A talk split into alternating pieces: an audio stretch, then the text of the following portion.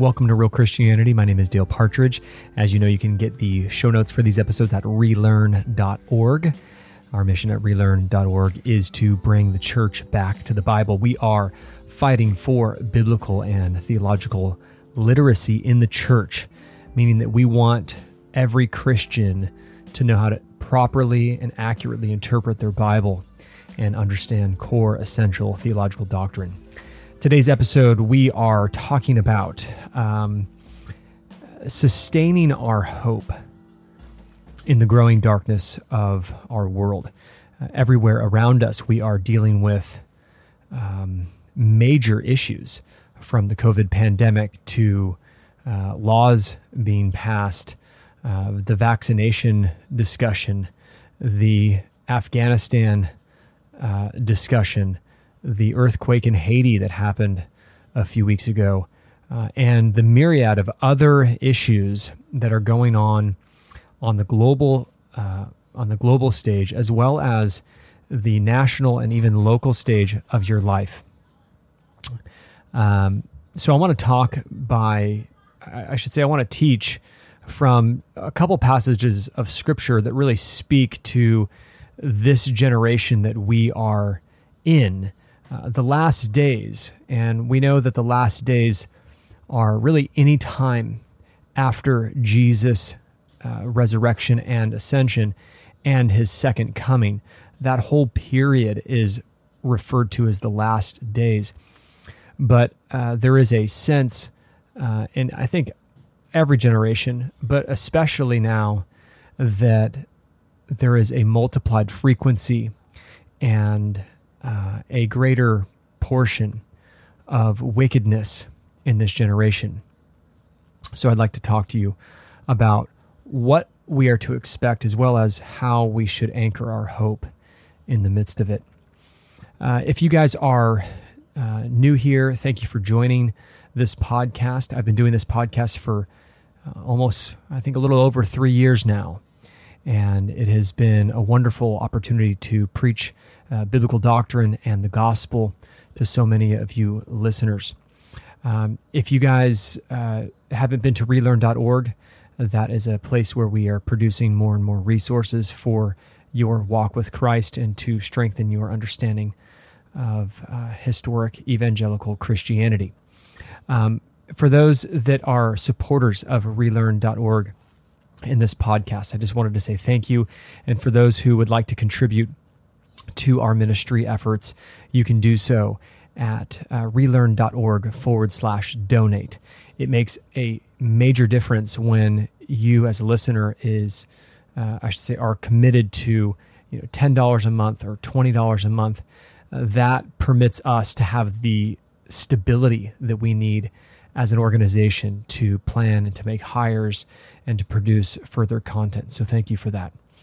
Um, I want to start off by talking about a passage of scripture that um, that Jesus is talking about um, these days of tribulation, and Jesus is speaking to Jewish believers in Matthew 24, and he makes the statement to them in that audience that I believe is true in our generation.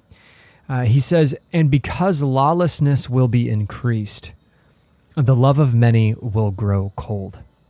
Now, that passage of scripture for you who are very theological and understand where you know, the geography of your Bible, I know this is connected to a discussion around eschatology and end times. We're not going to talk about that right now, but I want to take the concept that Jesus takes here and say, because lawlessness will be increased, the love of many will grow cold. Uh, the world is growing rapidly in lawlessness. Uh, the internet has permitted evil to be multiplied in a greater capacity than ever before. And as a result, the love of Christians, even, uh, n- not just uh, humanity, but the love of Christians will grow cold. Now, it doesn't say that the love of Christians will be lost. Uh, that's not what that passage is saying. But if we're not careful and committed to seeking the source of love, uh, which is God, this lawless world can discourage the saint and our love for others uh, may decrease. And I think many of you, whether you want to admit it or not, uh, have found yourself discouraged and overwhelmed with the state of our world. And it's difficult uh, as a believer uh, to radiate that love when everything around you is rebelling against God. And so today I just want to discuss a similar passage uh, in 2 Timothy uh, chapter 3 verses 1 through 5 and I'll read it to you shortly. Paul warns um, Timothy about the type of culture that is coming in the last days and that is to be expected as time goes on, and how we, uh, as ministers of the gospel, uh, as Christians, are to respond. And so, Paul, in you know, prior to this chapter, to give you a little bit of context, in 2 Timothy chapter 1 and 2, is encouraging Timothy and instructing him in shepherding and teaching duties uh, that are required of missionary church planters like Timothy. Uh, he tells Timothy to not be ashamed of Paul and the gospel that Paul preaches. He tells him to be strong in the grace of our Lord uh, according to uh, the teaching that he's received. He affirms uh, his salvation in Christ. He tells him to be a diligent worker uh, of the ministry who can rightly interpret and teach scripture to others. And he reminds him of the character qualifications of faithful ministers. The very next paragraph is the text that we're going to be discussing today. And I'm going to read it and then stop and offer a little bit of uh, insight and uh, explanation and then keep going. But in verse uh, 1 of chapter 3, Paul says, But realize this, that in the last days, difficult times will come. First, I want you to notice that he starts this sentence off with the word but. And the word but is a contrast to the encouraging words in the previous chapters.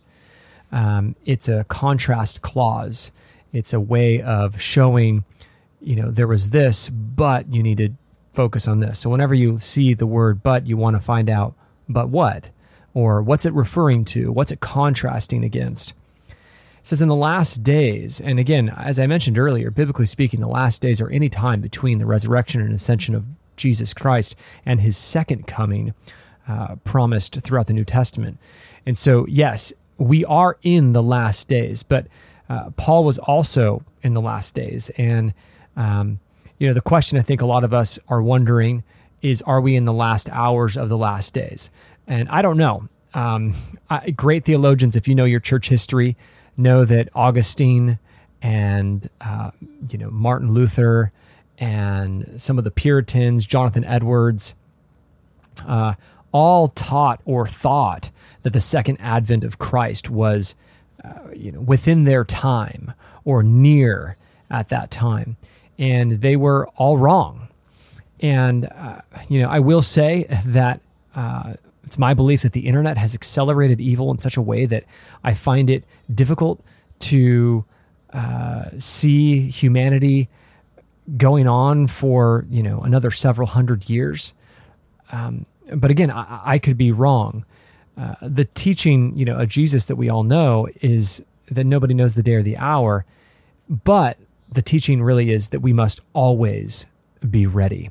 And sure, there are elements of the signs of the times, and there are prophecy watchers. And um, I have not really indulged myself into much of that, though I am. Uh, I, I do know the scriptures on those matters and uh, pray for discernment and do believe that we are in a unique time in history. Um, he says that in this time, Paul's saying this, he says that in this time, this period that we call the last days, difficult times will come. Uh, the Greek word is uh, chalepos, and it really means um, for the word difficult or perilous is sometimes another um, way to explain it or translate it. It means fiercely difficult to bear. It's hard to cope with and sustain. Um, basically, he's telling Timothy that stressful times are coming, especially for those in ministry like Timothy. And in one sense, this was true again when, when it was written to Timothy, but in another, it was prophetic about the times that are ahead. And I, I also do think that there is a sense that the times will grow in difficulty and you know rapidly in frequency as we get closer to the second coming. And I believe that that's been our experience in this generation and with the birth of the internet. Um, I believe um, that we can kind of all sense that the earth and all that's in it is experiencing the labor pains of preparing for the king and, and birthing this new world and the groaning that comes with the anticipation for Christ's return. And Paul attributes the source of these difficult times that are coming to the growing quantity of evil in the hearts of mankind. He says, For men will be um, you know, for, for men will be um, lovers of self, lovers of money. He talks about this idea in the next verse, which we'll read in a second. And when he says for men will be for, the word for, and we talked about the word but, now we're going to talk about the word for. For is uh, a synonym for because. Um, because is a causal clause.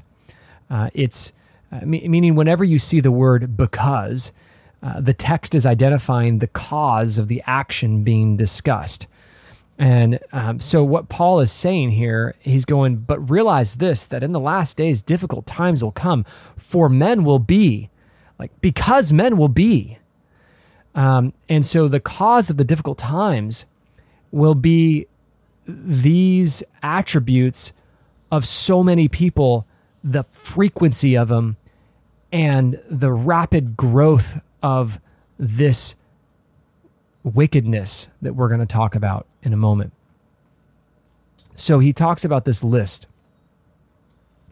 And he lists off 19 attributes. You can maybe count it as 20, but I counted as 19 that describe the character of, of humanity that uh, we, I think, in this generation are very familiar with.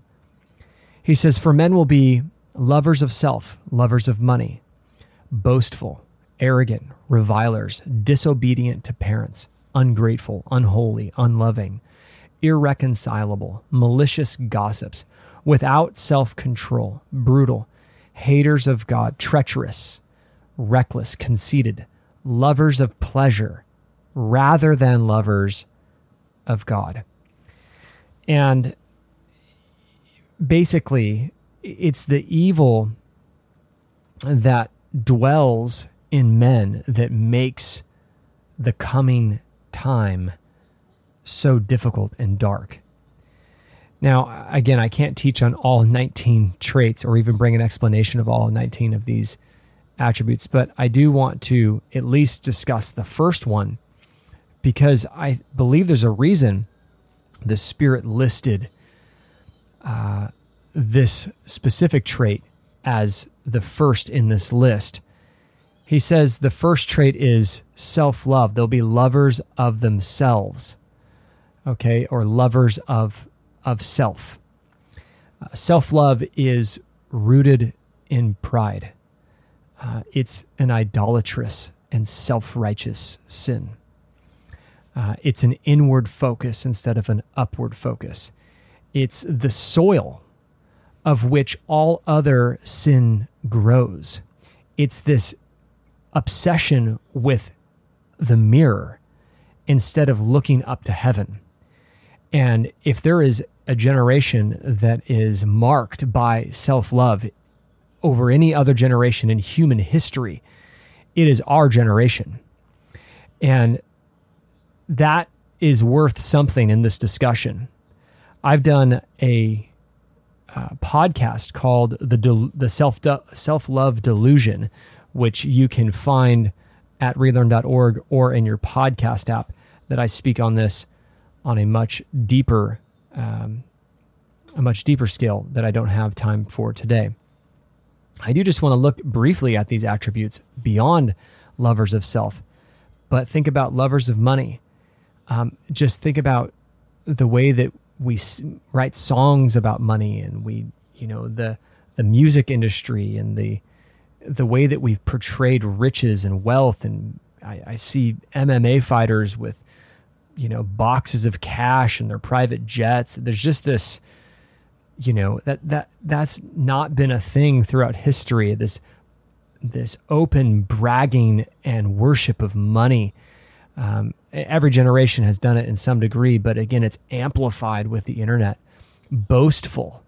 Social media bragging is just part of society today arrogant revilers disobedient to parents and it's so rare to find children that are obedient to their their mom and dad that honor their mom and dad.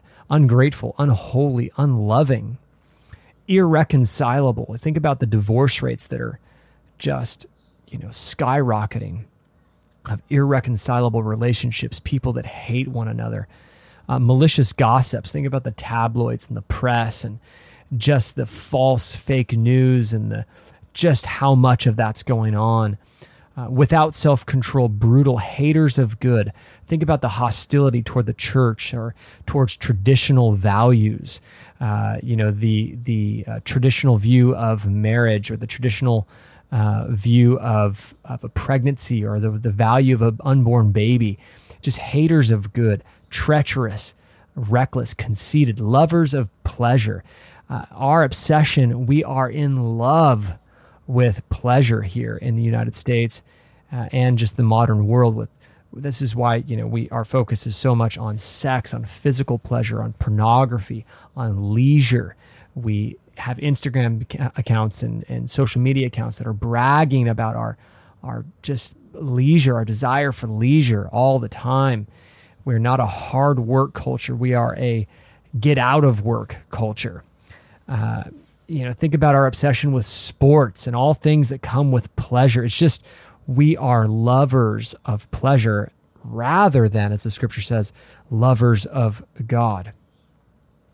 And so Paul shows really that there is a preference to these attributes rather than God. In fact, I, I, would say he's, he says that people place their love on these pleasure uh, on these these pleasures uh, in such a degree and in such a way um, that it is the the primary reigning uh, location of their love rather than their creator. He's pointing out the rising intensity of our desire to self direct and to self love and to remove the very one who made us. It's really, when you think about it, it's as evil as it gets. And um, and the very next verse is what just makes this so uh, shocking. He says, They will hold to a form of godliness, although they have denied its power. What a fascinating statement to read 19 attributes of evil and then think that there's any possible way that those attributes can be viewed by anyone as holding to a form of godliness. Uh, but shockingly, we know that this is possible. You know, Paul is saying that while these people that are walking in these wicked ways, um, they will put on a facade of righteousness. And we see this again all over social media. People are promoting the most vile ideas and practices and laws and and belief systems in the name of love and acceptance and kindness and inclusion, right? And they, they proclaim that their ways are somehow maybe authoritative. They, they do this with this passion as if they're backed by some sort of godly principle, but they're really mistaken and perverted. They've actually twisted what is good or what is bad and somehow made it appear to be good. And uh, this is actually not just outside of the church, but inside those who, you know who call themselves Christian in the progressive church, in in the prosperity church, um, they they basically uh, take these principles, they pervert them, and they deny the power of the gospel that permits us to mortify sin through Christ and obey God's law through the Spirit. And that's why he says, holding to a form of godliness, although they have denied its power. Well, what's the power of the gospel? Well, the power of the gospel is our ability to overcome sin through Christ and walk in righteousness through the power of the Holy Spirit. And so we're going to see that people will hold to a form of godliness. They're going to say, "Oh, I'm a spiritual person," or "Oh, I, I'm, you know, oh yeah, I'm, I'm a Christian." We have to bring clarity to define those terms. What does that mean that you're a Christian? Are you a biblical, historic, evangelical Christian that trusts that Jesus Christ is Lord and that you're believing in Him alone for salvation? Is that is that what you are? Because there is many, many people today who call the name of Christ but are not born again believers. The passage then closes succinctly with avoid such men as these. Now, I think um, I want to talk about that because is he saying, wow, everybody that's wicked, you need to avoid those people?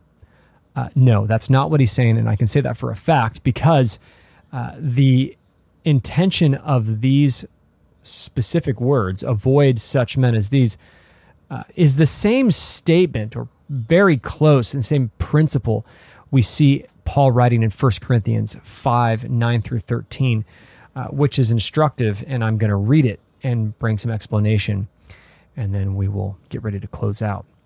He writes, I wrote you in my letter not to associate with immoral people. I did not at all mean with immoral people of this world, or with the covetousness or swindlers or with idolaters, for then you would have to go out of the world. Meaning, I'm not saying not to associate with immoral people. You'd have to go out of the world to get away from immoral people because everybody outside of Christ is immoral.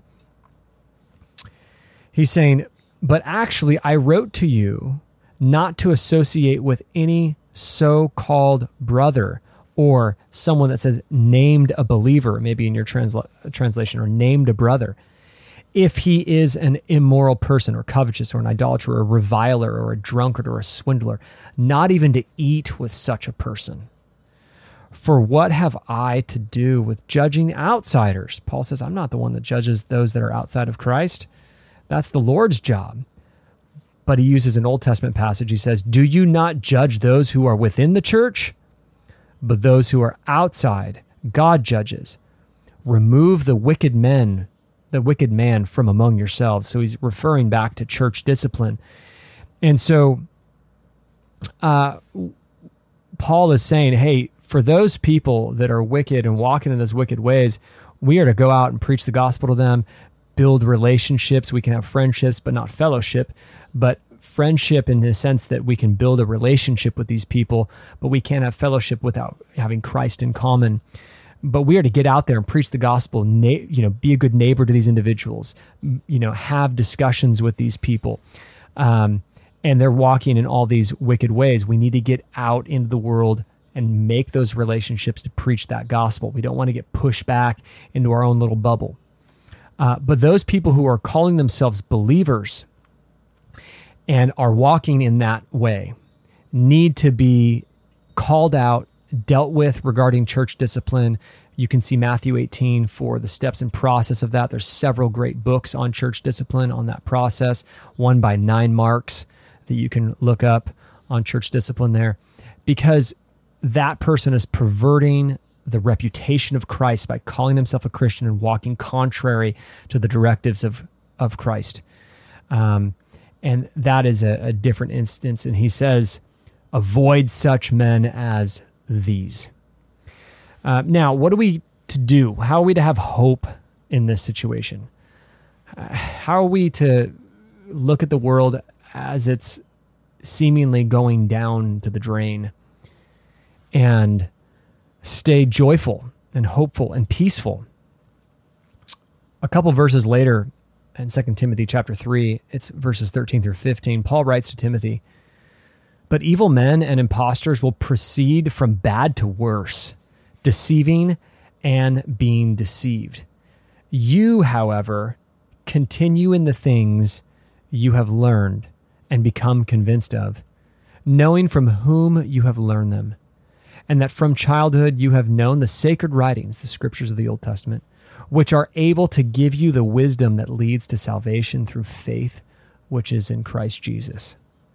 So I'll close with this the world will grow darker.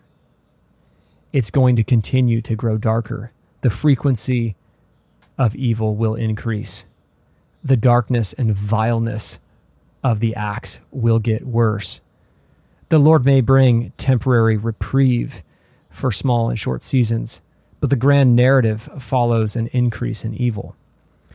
But you, as Paul says to Timothy, and I'm saying to you, must continue in the things that you have learned and become convinced of. That is the wisdom of the gospel. And that is your hope of your salvation. You know, if you keep your eyes and your heart here, you're flooding your brain and your time with the scriptures, praying, worshiping in the spirit, surrounding yourselves with other believers for the edification of the saints, for the work of the ministry, your joy and your peace will sustain, for he will hold you fast.